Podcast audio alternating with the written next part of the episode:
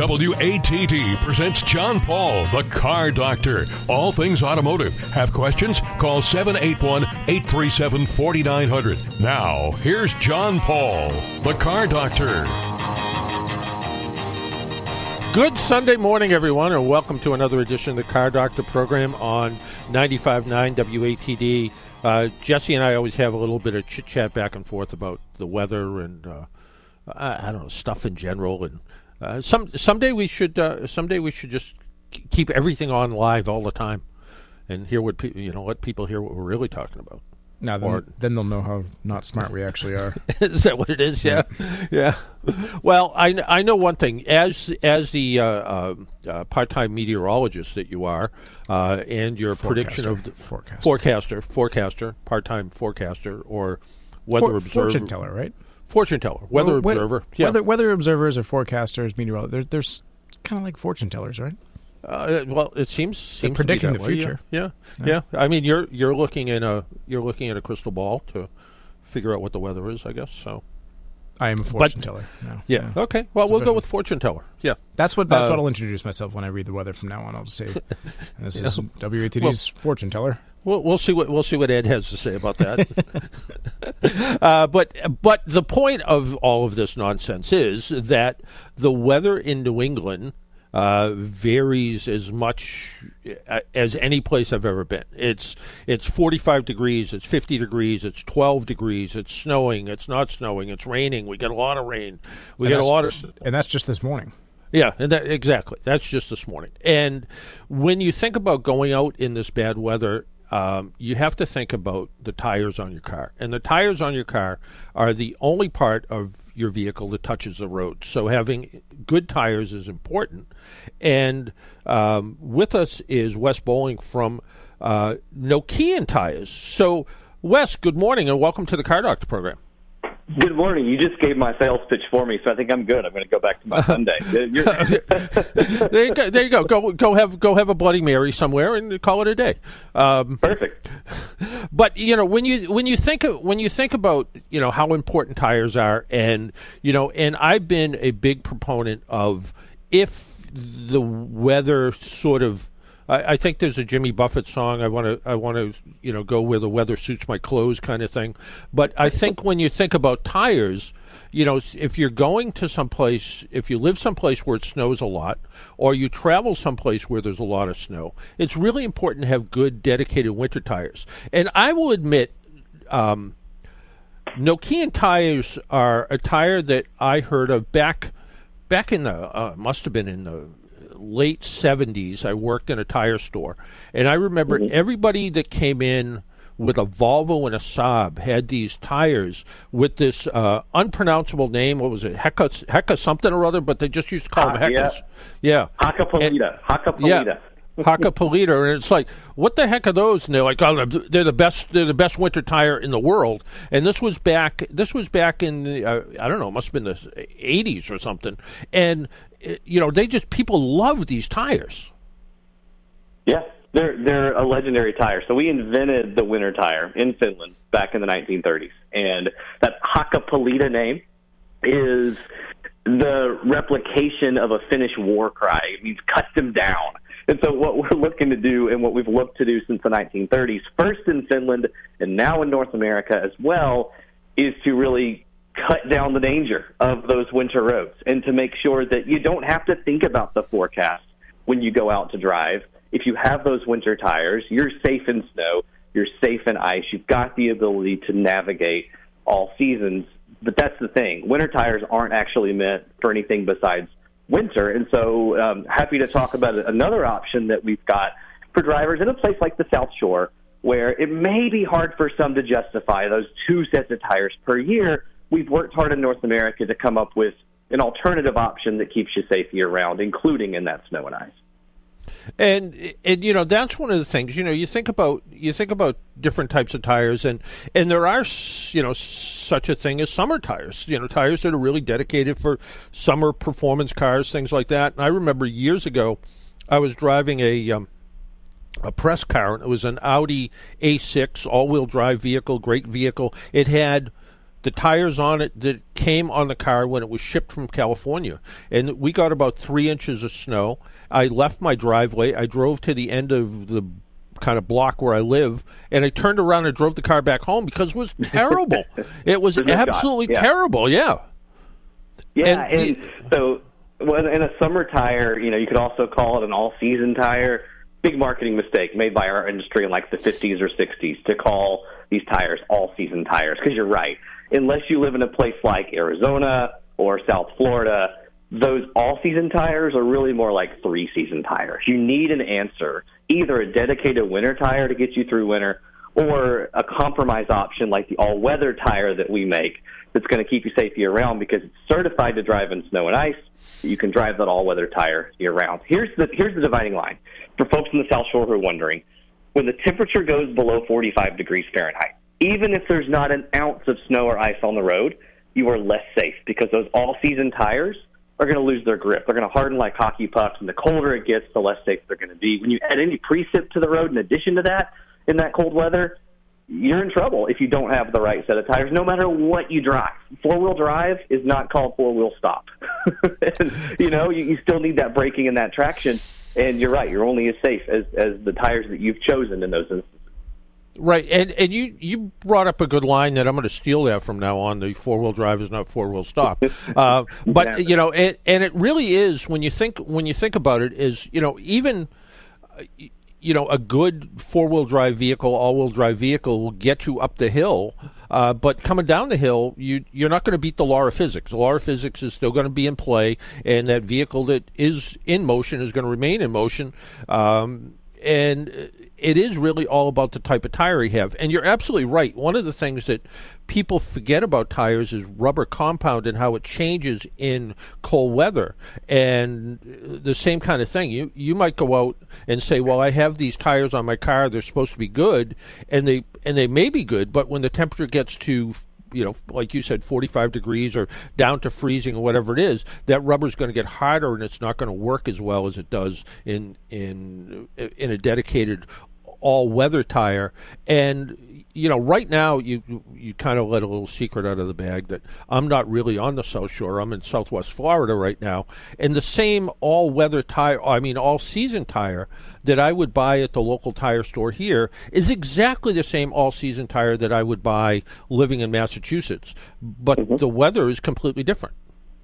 It is, and so what I would recommend, we we, we say this all weather tire, this compromise option, mm-hmm. is for people like like in your situation who might you might visit Boston, right? You might visit winter, or you know maybe not in South Florida, but here where I live in, in Tennessee, winter visits us, right? Like we don't get a lot of snow or ice. I can't justify a dedicated winter tire here in Nashville, Tennessee, but you better believe on my own, you know, Toyota Camry where I have the all seasons, I'm not driving that thing when it snows. I'm driving my wife's car. We've got the all weather tires uh, she her family lives in Canada, and we visit you know during winter, and we know we're going to be okay in that snow and even in some slush and a little bit of ice because we we thought ahead. There's a tire dealer actually in Connecticut that I was talking with a couple days ago. 85 to 90 percent of his sales come from that all-weather tire segment. I know Connecticut's not too far from from the South Shore, and his drivers, a lot of them say, "Look, you know that winter tire, that's an investment I'm not ready to make. There's nothing safer in winter than a dedicated winter tire." But this all weather tire, again, not all season, but all weather, is that compromise option for somebody who says, I'm not going to drive two sets a year, but I want something safer than what I'd drive if I lived in South Florida and wasn't expecting any snow. And that all weather tire is going to keep you safe down into the, the you know the negative Fahrenheit degrees. It's going to keep you much safer in snow because it's got some compounds and some tread pattern stuff that that is going to enable you to carve through that snow.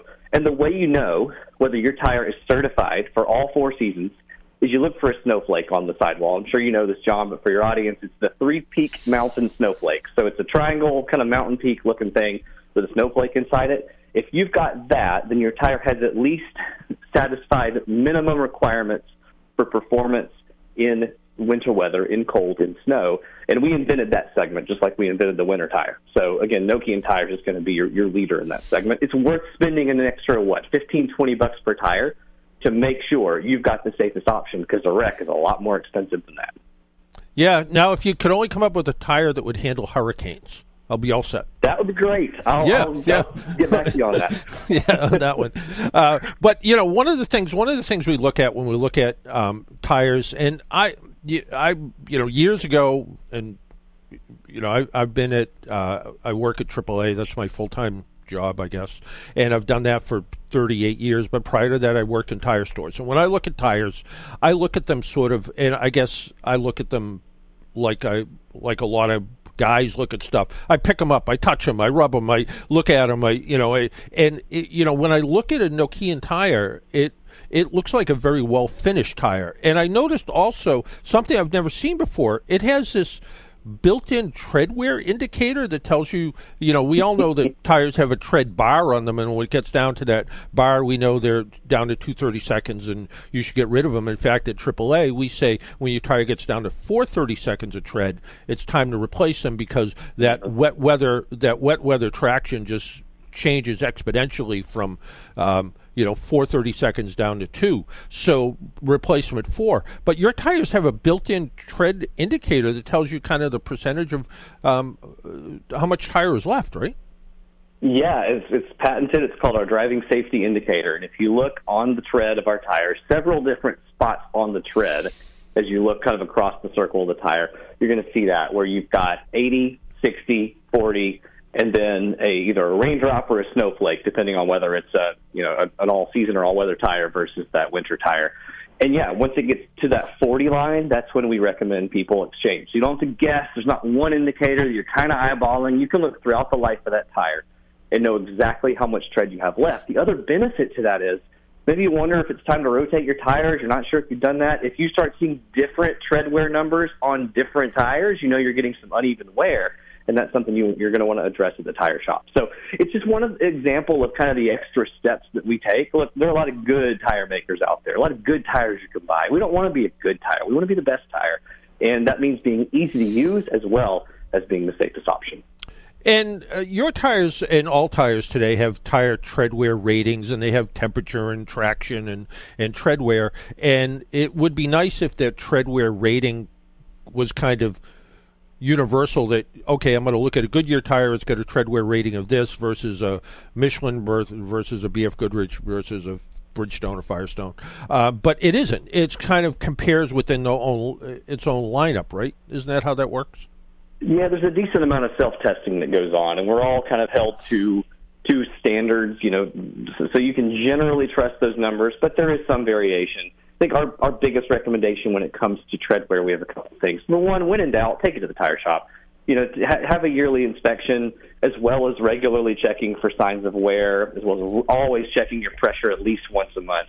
But number two is this: I think there's so much focus on tread wear and on mileage you can get out of a tire. Look, we want to make tires that last a long time.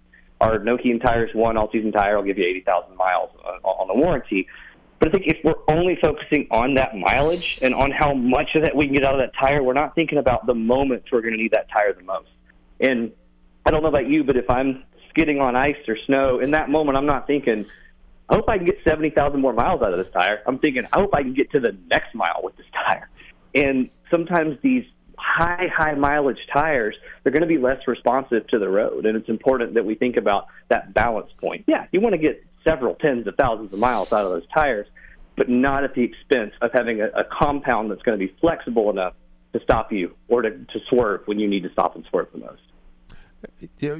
Yeah, it it really does make sense, and it makes sense to try to kind of do the, you know, get the best get the best tire for your car. Now, when you think about tires, you think about you know different different types of tires for different kinds of cars. Does Nokian have performance tires? Say, you know, Jesse's got a Ferrari and he wants to uh, wants to put a new set of tires on it. Um, do you do you folks have performance tires as well as conventional all season, all weather, and winter and dedicated winter tires? We do have ultra high performance tires um, in kind of limited sizing to fit a mm-hmm. very specific array of vehicles. So we do have that. Our focus, though, primarily has been on that wheelhouse of, of safety and on you know making maybe tires that are going to fit a broader segment of the audience and are going to be really really capitalizing on that safety. So yeah, we do. We have the the Nokian Z line is is a tire you can find at shops in places like California or Florida Uh, but our focus is really going to be more on again that broader audience. So so an all season tire like the Nokian Tires One is going to give you good performance. Again, it's what I have on my Camry. Can't say I'm exactly doing you know race courses on that thing, but it does the trick while giving you good durability and good safety as well. So our focus is a little more on the safety side of that, but we do also have that ultra high performance option for folks who want really a pure summer option. If you're living in Boston though and you're driving those, make sure you're switching those off in winter because they are not meant for for any kind of cold weather driving. Like, you said, there, it's an all-season tire that really, you know, I remember when I guess I'm old enough. I remember when all-season tires came out, and sort of the line with all-season tires were that they did about 70% as good as a snow tire, and we used the term snow tire back then, in, you know, three to four inches of snow the reality is, like you said, the rubber compounds aren't there. The way the tread siping isn't there. There's there's sort of a one size fits all, and like anything one size fits all, it should really be one size fits most because it really doesn't fit every single um, incident or every single. Um, use on the roadway today. So, uh, like yeah. you, like you pointed out, you have you have these dedicated uh, winter tires that have this huge following. Um, and then you have you have an all weather tire that still has the has the ability to be uh, have that snowflake and that mountain mountain and snowflake range picture in there, which means that that tire is gonna that tire is gonna work in winter weather. Yeah, and you mentioned that seventy percent number all season compared to winter. It's hard to put a number on it, but I might even estimate at this point that number's lower as winter tires have gotten more advanced. The, the deal for, for folks on the South Shore for me is this. If you've got the snowflake, you can feel good about forgetting the forecast. If you want ultimate winter safety, ultimate, ultimate winter safety, our non-studded Hakkapeliitta R5 tire, which just came out this year, is going to give that to you. And I would recommend anybody who has the resources and the time to change over those tires twice a year. Change to those winter tires when temperatures start getting around 45 degrees switch them back off for a good all season tire like the Nokian tires one when you get into you know March or the temperatures start to rise. But look, let's face it, we're not all going to do that, right? A lot of people want to have that one set of tires. If you have an all weather tire, look for the Nokian tires WRG4. It's the name of our all weather tire. That's the one that, that I was talking about with that Connecticut, Connecticut shop owner uh, earlier. Ninety percent of his sales are coming out of that one product because his folks in Connecticut in the Northeast are saying I'm probably not going to switch to winter tires. Let's be honest. But I want something that's going to keep me safe. That has that snowflake. It's a compromise option, right? Like don't don't think you can drive this on an icy lake and, and beat a studded tire in an ice race.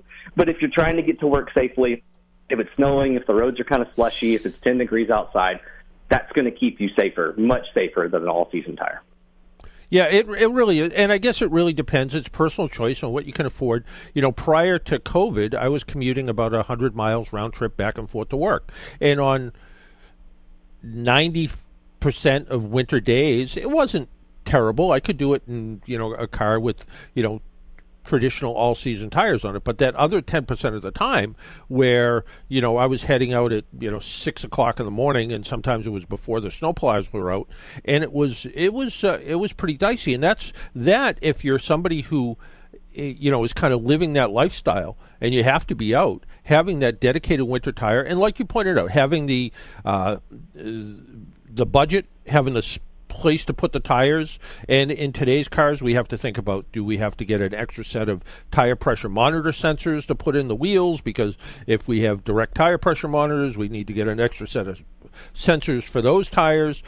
So it is a commitment. But if you're driving safety is a priority and like you pointed out you have to drive a long distance well that's what you got to do Right, and I think you make a good point there that 90% of the time, no matter what, you were fine.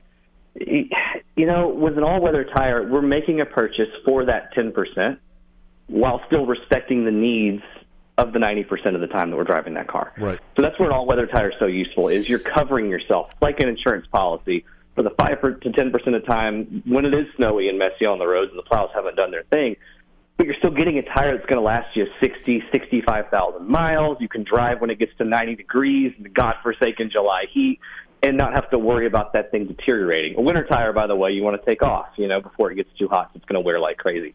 So that's where that all-weather tire is that compromise option that is going to really respect all of your needs. And our, our slogan with that, and I kind of led our conversation with it today, was this idea of forgetting the forecast. You don't have to worry. This is a tire that we sell to folks in Denver, where it's you know maybe 40 degrees in the valley and it's you know 20 and snowing in the mountains. You forget the forecast. In Boston, where you know you get a nor'easter that comes in suddenly and catches you off guard, and, and you still got to get to work because life doesn't stop. Forget the forecast. That's the key is a tire that it helps you not have to think about your tires. Like I love talking about tires. I recognize, John, that 99.9% of the population doesn't give a flip. They want something safe that's black and rubber on their cars. This is the tire that enables you not to think about your tires, and that's the best thing we can say about it. There we go. And uh, Nokian tires are available everywhere, somewhere. How uh, you know one of our one of our uh, kind of best friends in the tire business here is Sullivan Tire and Auto mm-hmm. Service. They they have they have locations all over New England. Uh, I, I assume you know I assume that if you want Nokian tires, you can go to your favorite tire store and say, hey, look, this is what I'm looking for, and they get them for you, right? Yeah, for the most part, that's correct. And Sullivan Tire is a customer of ours. If you go to NokianTires.com, uh, on our homepage, we have a link to a dealer locator and you can look at type in your your address, your zip code, and you can see the uh, the tire shops that are nearest to you that carry our tires. We will note which ones are affiliated dealers of ours, which sometimes have extra stock. But yes, that, that's the key. Look it up. We're, we're available throughout the Northeast. Uh, our headquarters was previously until a couple years ago in Vermont, so right up the street there. Uh, so strong retail presence. You can find us pretty much anywhere. But just yeah, go to NokianTires.com. Not only can you search for our dealer locator there on the where to buy menu tab. You can also look at specific products and understand what might be right for where you live. And and pretty interesting too that you, you built a big manufacturing plant in Dayton, Tennessee. I didn't even know there was a Dayton, Tennessee. and it was named after Dayton, Ohio. Funny enough, uh, yes, there is. It's in southeast Tennessee, about maybe two hours north of Atlanta, little south of Knoxville. Go! Um, and yes, we're making. Uh, we're going to be soon making as many as four million tires per year um, there in Dayton. Not a single winter tire is made there. It's all all season and all weather tires for the North American market. And not only that, it's, it's one of the most advanced tire factories in the world, and it's the most eco-friendly tire factory in the world as well. So, if you care about sustainability, about companies who are doing their small part to help the environment, this is a LEED Silver certified production building, the only one in the world uh, in the tire industry. So, yeah, making a lot of tires here, creating jobs, and making sure we're helping the economy as well as the environment right out of Southeast Tennessee and probably pretty good barbecue too. Incredible. There's a place right down the street from the factory called Momo's. Oh man, you'll you'll want to take a nap right after you eat there. That's the one warning. If you're ever in Dayton, Tennessee, go to Momo's. Come to our factory. Do it in the opposite order though. If you want to take a nap after you eat that barbecue. Hey Wes, I want to thank you for taking some time out of your Saturday or uh, Sunday morning and educating us about tires and how important they are and why everybody needs a good set of all weather or winter tires on the car. I again, I think it's so important that you know if if you can if you can put it in your budget and uh, you know look at the kind of driving you do, it is so important to put the right set of tires on your car that. Uh, that uh, gets you going, but also gives you that ability to for your vehicle to handle and stop the way it should in poor weather conditions. Thank you for having me. Couldn't agree more, and happy to come back anytime. All right. Hey, Wes, thanks, and enjoy the rest of your weekend, and uh, maybe we'll talk again soon. You too. Thanks. All right, take care. We need to take a break and, and pay some bills. My name's John Paul. This is the Car Doctor program. You're listening on 95.9 WATD. Our phone number, if you want to call in, is 781-837-4900. When we come back, we're going to talk about the car that got me around a couple weeks ago. That's a 2023, yeah, 2023 Chevy Tahoe and we'll talk about that when we come back. My name is John Paul. This is the Car Doctor program. Give us a call at 781 837 4900. You're listening to 95.9 WATD. We'll be right back. Few make it big in motorsports, but the real reward for most is the thrill of the adrenaline and the chance to hold the checkered flag. I'm Miles Heger. The excitement and danger of motor racing are the reasons drivers love to race and why fans show up. Join me and my guests each week as we discuss the local short tracks while also sharing opinions and insight on NASCAR's National Series. Tune in to Miles on Motorsports Tuesday nights at 7 here on 95.9 WATD. Make an appointment Sunday morning at 11 for John Paul, the Car Doctor, on 95.9 WATD. Now, back to the Car Doctor.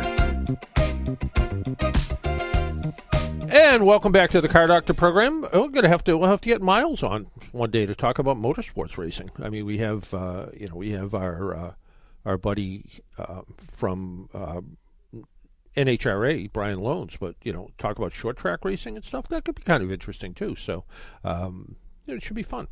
Uh, so I promised we'd talk about the the 2023 Chevy Tahoe, and uh, despite the trend towards smaller cars and electric hybrid vehicles, those looking for a big SUV still have a few choices, and there are still quite a few choices for big SUVs in the market, including the Ford Expedition, the Nissan Armada, uh, the stablemate, I guess, to the Tahoe, the GMC Yukon, and the subject of our road test, the Chevrolet Tahoe. The Tahoe, Tahoe is available in rear wheel or four wheel drive.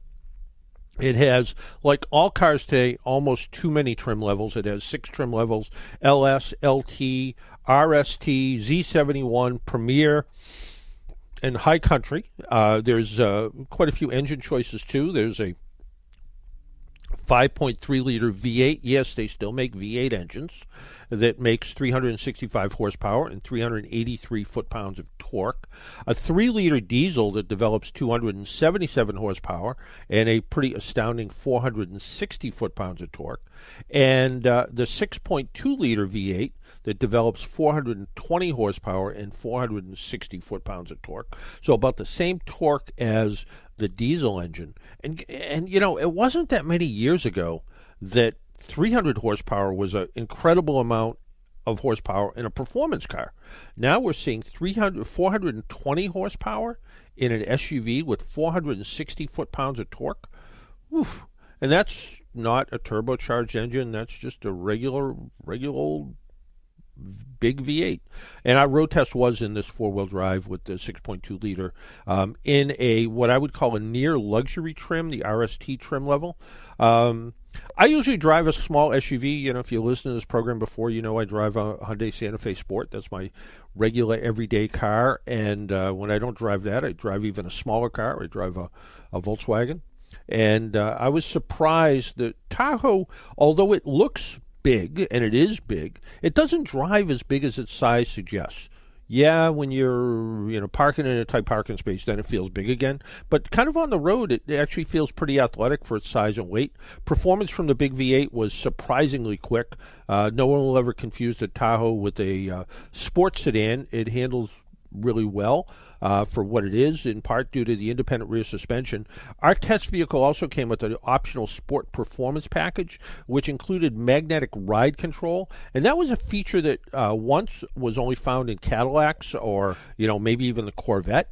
Uh, so we have magnetic ride control in an SUV, which really helps uh, smooth the handling out and really improve the handling. Visibility from the driver's seat is good, um, with very few blind spots. A little bit by the door pillar and the mirrors, but not not too bad. I think overall blind spots are pretty limited, and you do sit up pretty high. The Tahoe can sit seat up to eight passengers, and the front seats had I don't know I'm sure there's a number, but it seemed like a million different adjustments, so it should be able to accommodate drivers of just about any size. And like most almost luxury cars today. The seats were heated and cooled. The second row slides for extra red, uh, leg room. So if you put people in the second row, plenty of leg room back there. And the third row, and what I do when I road test a car is, you know, I, I really take vehicles off road because you know first off I don't want to damage them because well I just don't want to. And uh, but I do try out every seat. And I crawled into the third row in this just to see you know is can adults really sit back there? Because in a lot of SUVs that have third rows they're they're more designed for kids or people that are really much more flexible than me. Uh, but I actually found the third row was uh, uh, pretty comfortable actually. So adults can fit back there. And behind the third row, and this is one of the things, unless you go with a bigger vehicle like a Ford Expedition L or a Chevy Tahoe, I mean, uh, I mean a Chevy Suburban. Um, you know, sometimes you're sort of limited. Okay, I'm going to put six or seven people in this car, but where do I put their luggage? There isn't enough room. Uh, in this, is actually behind the third seat with you know all the seats in use. There's still about 25 cubic feet of cargo space, which isn't bad. So at least you can carry things like suitcases and stuff like that. The controls are generally well placed and really happy with the mix of knobs and buttons rather than relying on the touchscreen. Um, I'm driving an Infiniti right now that has a little too much emphasis on the touchscreen, um, but I like the idea of knobs and buttons. It just makes it easier to use, especially um, if you're wearing gloves. It just makes it easier to be able to turn volume controls up and things like that. Even though most cars today have some redundant controls on the steering wheel, uh, you know, call me a little old fashioned, but I tend to reach for the dash.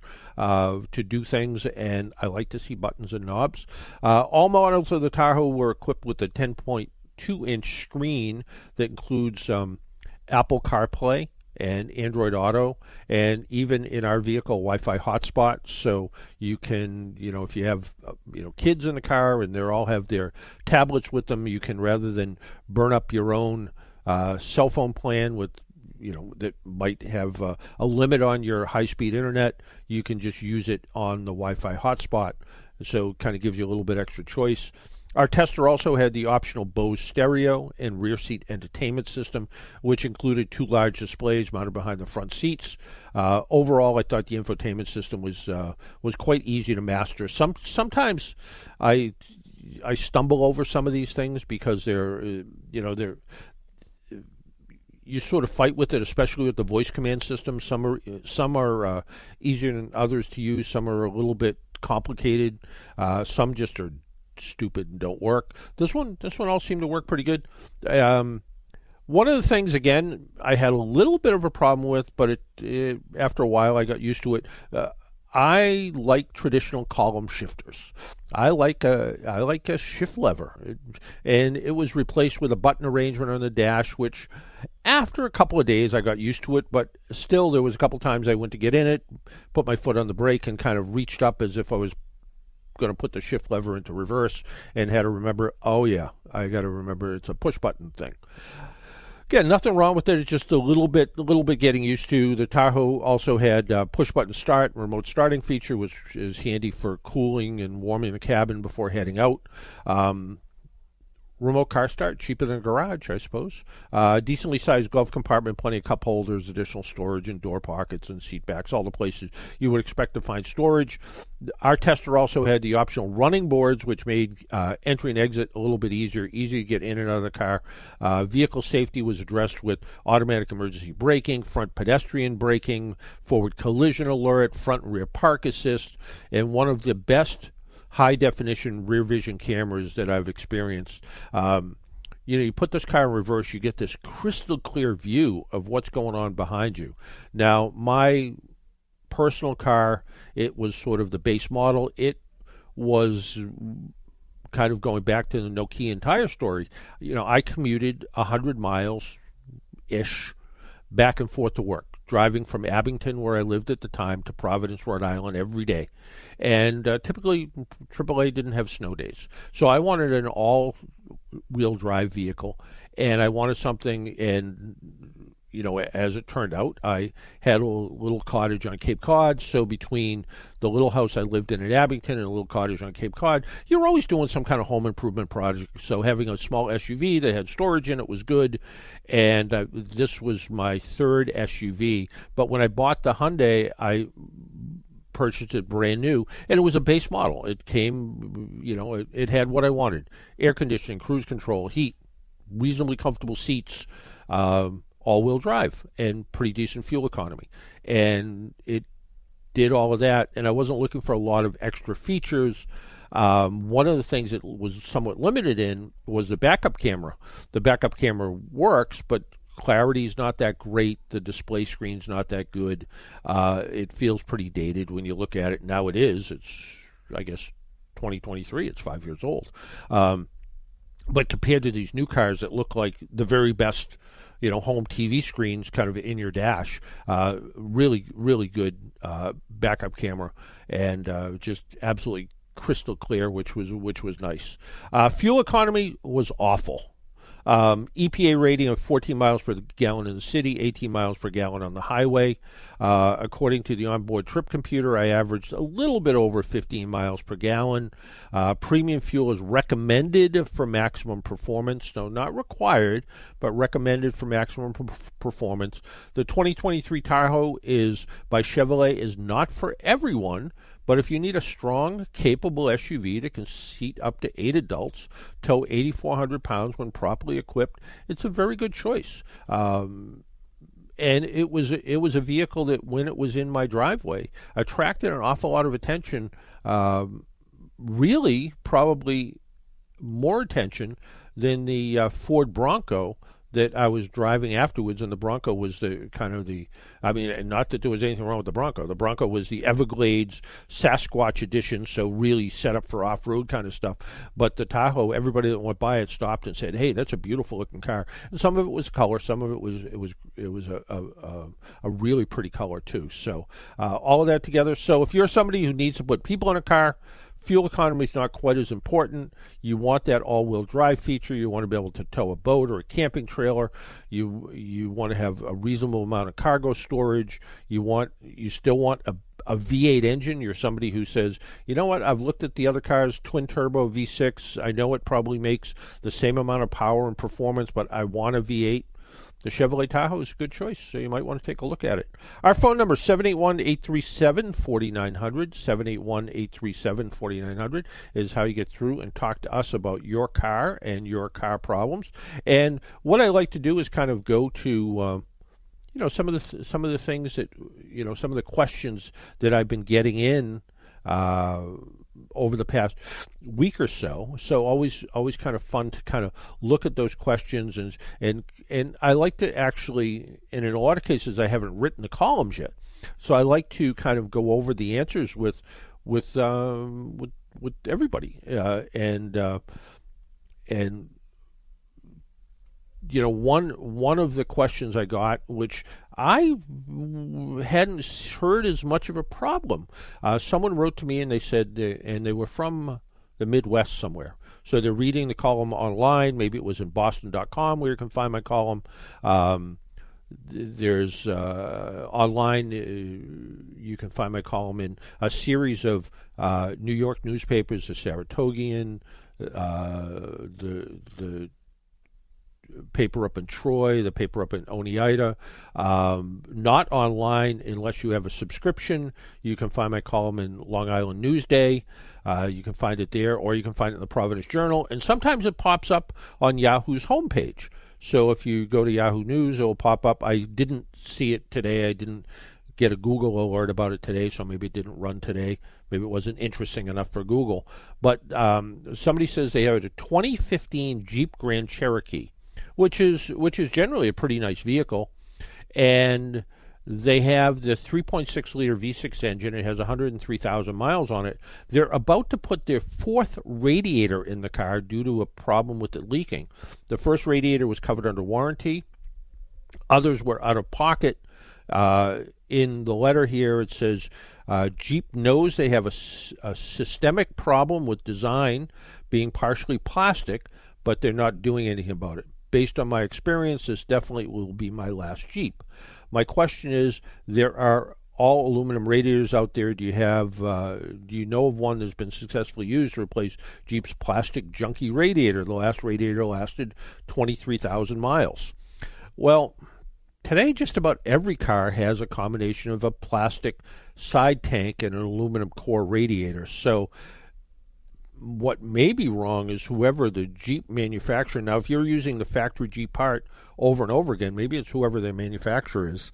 Uh, but most cars today have, including the you know most expensive cars on the market, have uh, this combination of plastic and aluminum radiators. The the old idea of a brass radiator and brass core um, just really doesn't exist anymore, except in you know big heavy duty trucks maybe, uh, but in typical cars are aluminum cores with plastic tanks, and most of them usually hold up pretty well. The idea that you're only getting 20,000 miles out of a radiator before you need to replace it may be an indication something else is wrong with the car. And I assume you bought the car brand new, so there's no collision that could have put extra stress on the way the radiator mounts, or there's uh, you know worn engine mounts that could be yanking on a radiator hose, causing causing the radiator to break, or a teenage son that uh, that takes takes it off road and you don't know about it, which could also cause a radiator to fail. Um, but uh, you know, I, I kind of looked around and I did find one source online that had a fully aluminum radiator, so aluminum side tanks and um, and an aluminum core.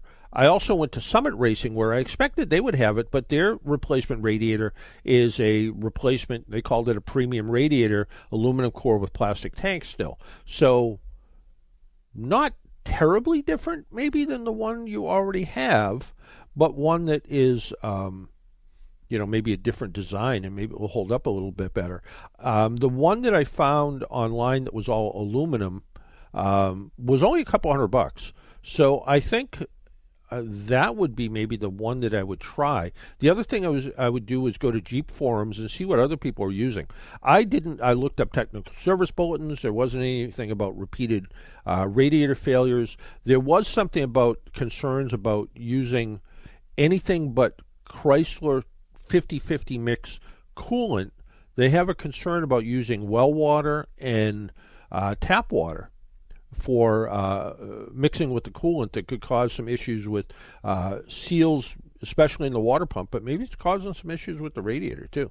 Something that uh, I wasn't, you know, I uh, which certainly can happen. But I think if I've been putting four radiators in a car, I'd spend two hundred bucks for an all aluminum radiator and give it a shot. Um, and again, check the Jeep forums. I didn't see much. I looked at JeepGarage.com, which is a pretty good Jeep forum. I didn't see much that really looked at uh, looked looked like there was a, a, good answer for this. And also, I didn't see a ton of um, complaints about it. I did see some comments about uh, the Jeep Grand Cherokee with radiator failures, but uh, somebody mentioned that right out of the box they saw some issues with uh, with radiator failure. So um, you know, maybe it was a supplier issue of some sort. Uh, someone else writes in they have a 2006 Chrysler PT Cruiser convertible. I had one of those and it uh, trembles when they accelerate through the gears. In the past few weeks, it actually ran smooth for three days. Now back to trembling when accelerating. What could it be? Uh, probably the most common is just lack of maintenance. Uh, spark plugs do need to get replaced periodically. Ignition wires and ignition coils can fail over time, and who knows, uh, you know, how long the spark plugs have been in this. Um, typically, they can last a really long time, but they may have been in there. And sometimes what happens is, you know, if it's running okay, and people say, "I'll think about putting a set of spark plugs in it," they open up the hood and go, where are the spark plugs? Well, on this model, you have to take the intake manifold off. So you have to kind of unbolt the intake manifold, kind of lift it off to one side. Uh, it's not as terrible a job as it looks, um, but it is kind of daunting at first. You look at it, you're like, what do I have to do? And you know, ideally, you know, put a new um, O-rings on for the intake manifold. Although I think I did mine on the PT Cruiser convertible that my wife drove and just reused the old ones and put it all back together. It ran fine afterwards.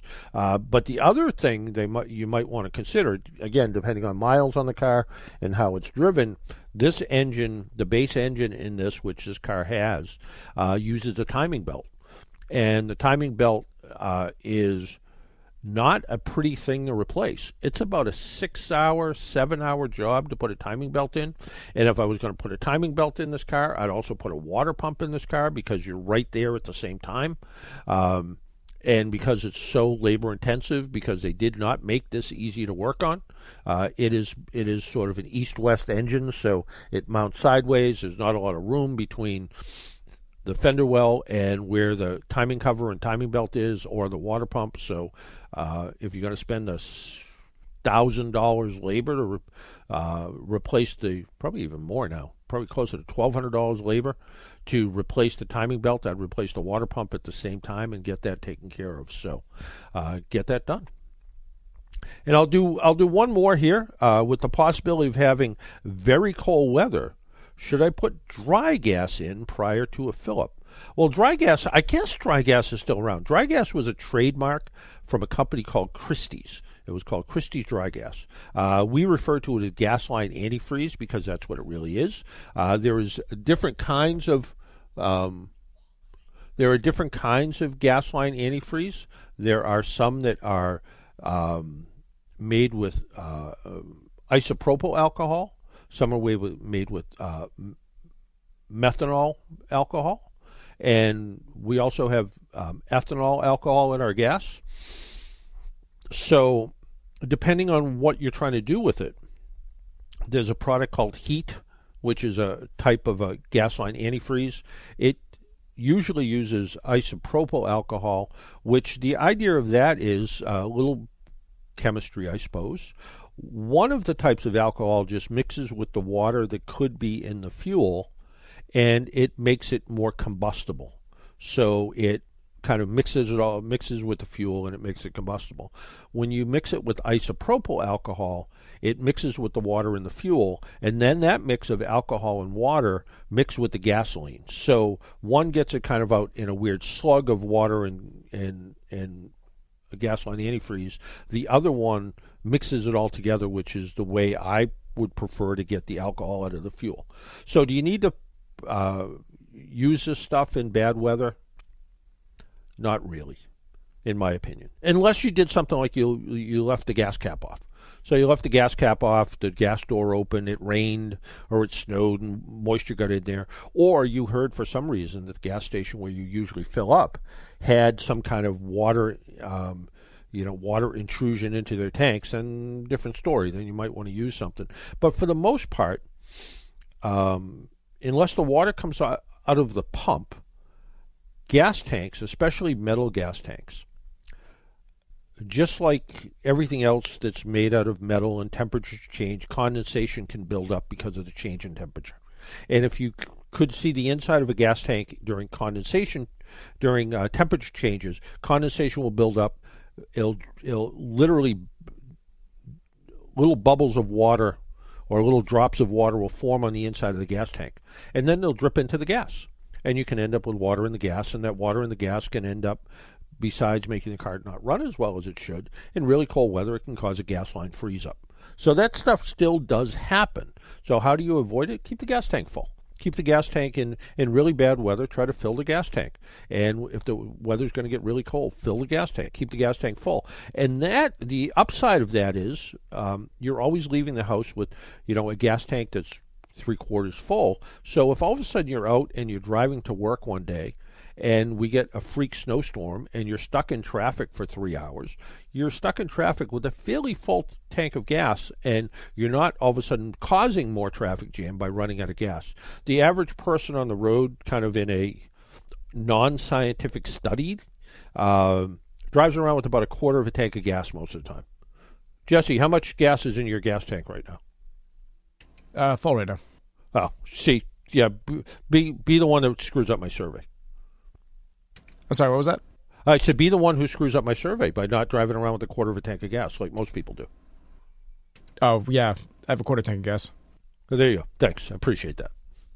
But most people do actually drive around with about a quarter of a tank of gas in the car. That's why uh, sometimes what happens is uh, there'll be a uh, rumor of a gas shortage, and people go fill up their tanks and all of a sudden they fill up the tanks, and there's there becomes a gas shortage because gas stations um, kind of rely on this repetitive thing of how much they get gas, you know, gas deliveries. And if everybody who normally drives around with a quarter of a tank all of a sudden drives around with, you know, goes and says, "I better fill up," all of a sudden there's a perceived gas shortage because the gas station may may have run out of gas because locally there was an issue back when the uh, pipeline broke uh, there were gas shortages um, in Florida. I remember seeing the pictures of it. Gas stations were running out of gas. Well, that pipeline didn't even service Florida. Uh, Florida gets its gas from container ships. So, eh, but people were concerned that they were going to run out of gas, and it was totally made up and it was totally driven by social media, which is kind of crazy. So, um, so bottom line, keep your gas tank full. You won't need to, uh, you won't need to do anything more than keep the gas tank full, and you won't you won't need to buy gasoline antifreeze. Somebody wrote in and they have a Nissan Rogue that has 60,000 miles on it. They went into the dealership for a 60,000 mile uh, or asked about a 60,000 mile service. The dealership's quoting about $1,000 with tax. Uh, they're considering taking it to an aftermarket shop. Uh, which could be cheaper. Any thoughts on recommendations for any aftermarket for any automotive shops? Um, well, certainly, you know, any good shop can can use All Data or Mitchell on Demand or one of those services and be able to, or the owner's manual for that matter, and look and see exactly what needs to be done.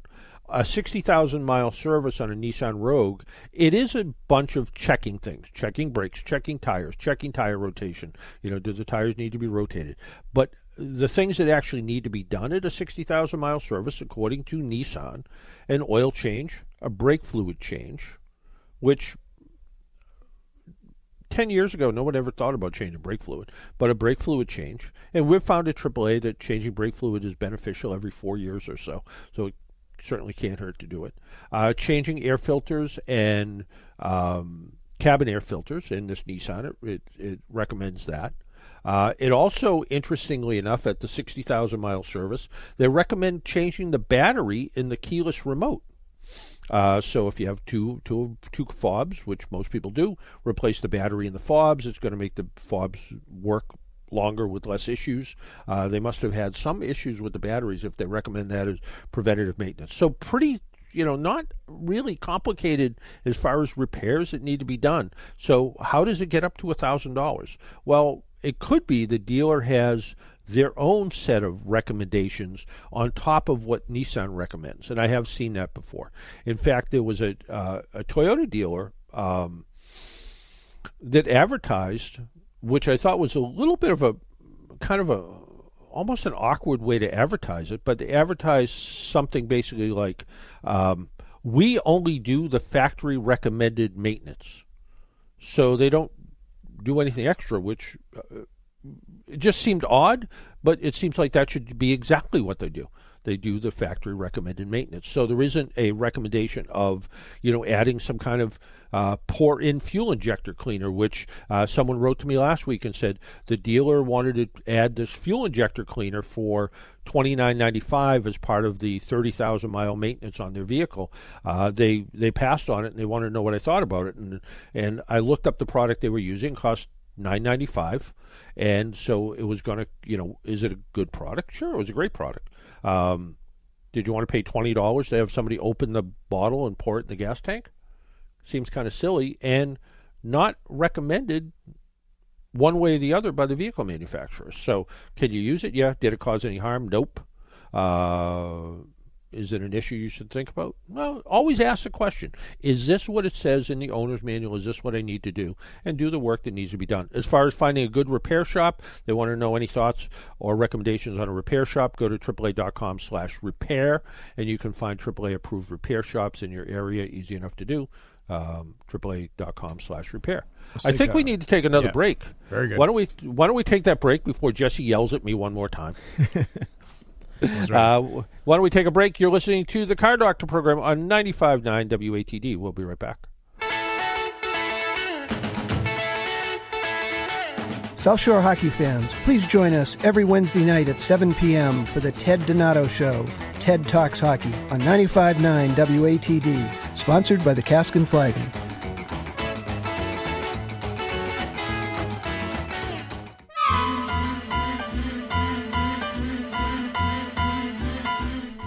Well, that music almost made sounded like I had to leave, but I don't have to leave yet. I have five more minutes, and if you want to call in and ask a question in the next five minutes, phone lines have been mysteriously quiet the last couple couple weeks. Uh, you hanging up on people, Jesse? What's going on? No, it's just the uh, overall impending doom of the Patriots game today. Oh, Yeah. now uh, I think we've discussed. I'm not a sports fan. Now, the time I was in the studio, I think you had like, did you have like sports on two different computers or something? I may have. Yeah, yeah. So, um, uh, but the Patriots need to win today to be in the playoffs, right? Kind of. Or a whole bunch of other teams need to lose. Yeah, but there are. They happen to be really bad teams who could very well lose anyway. So I think I believe, and I might be wrong about this. So if the Patriots win, they're in. If they lose, Uh, the Dolphins and the Steelers could lose as well, and if they lose, I think the Patriots are still in. But Ah.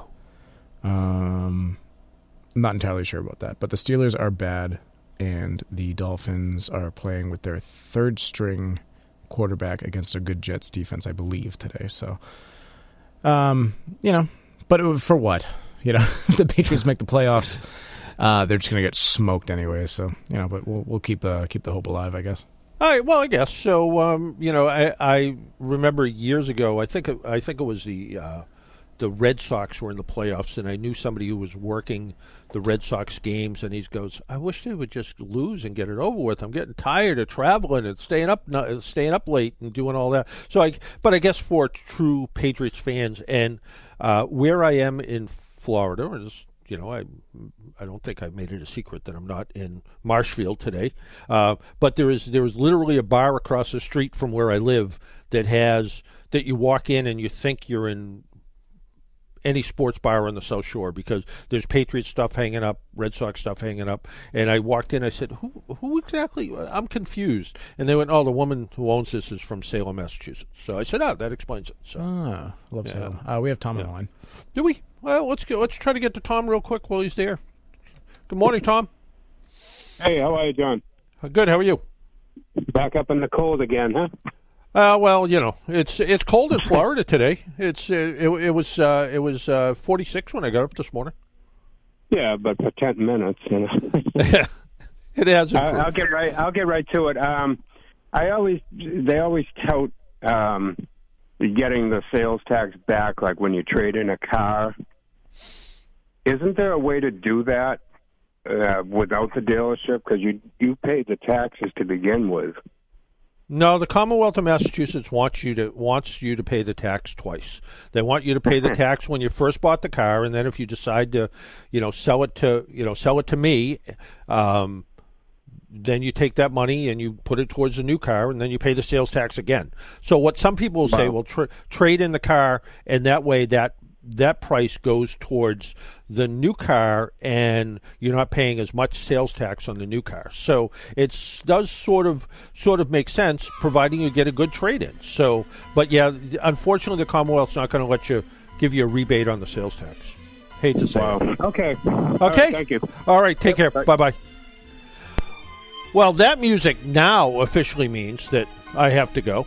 Um, next week, I believe we might be talking about headlights with the people from Sylvania Osram.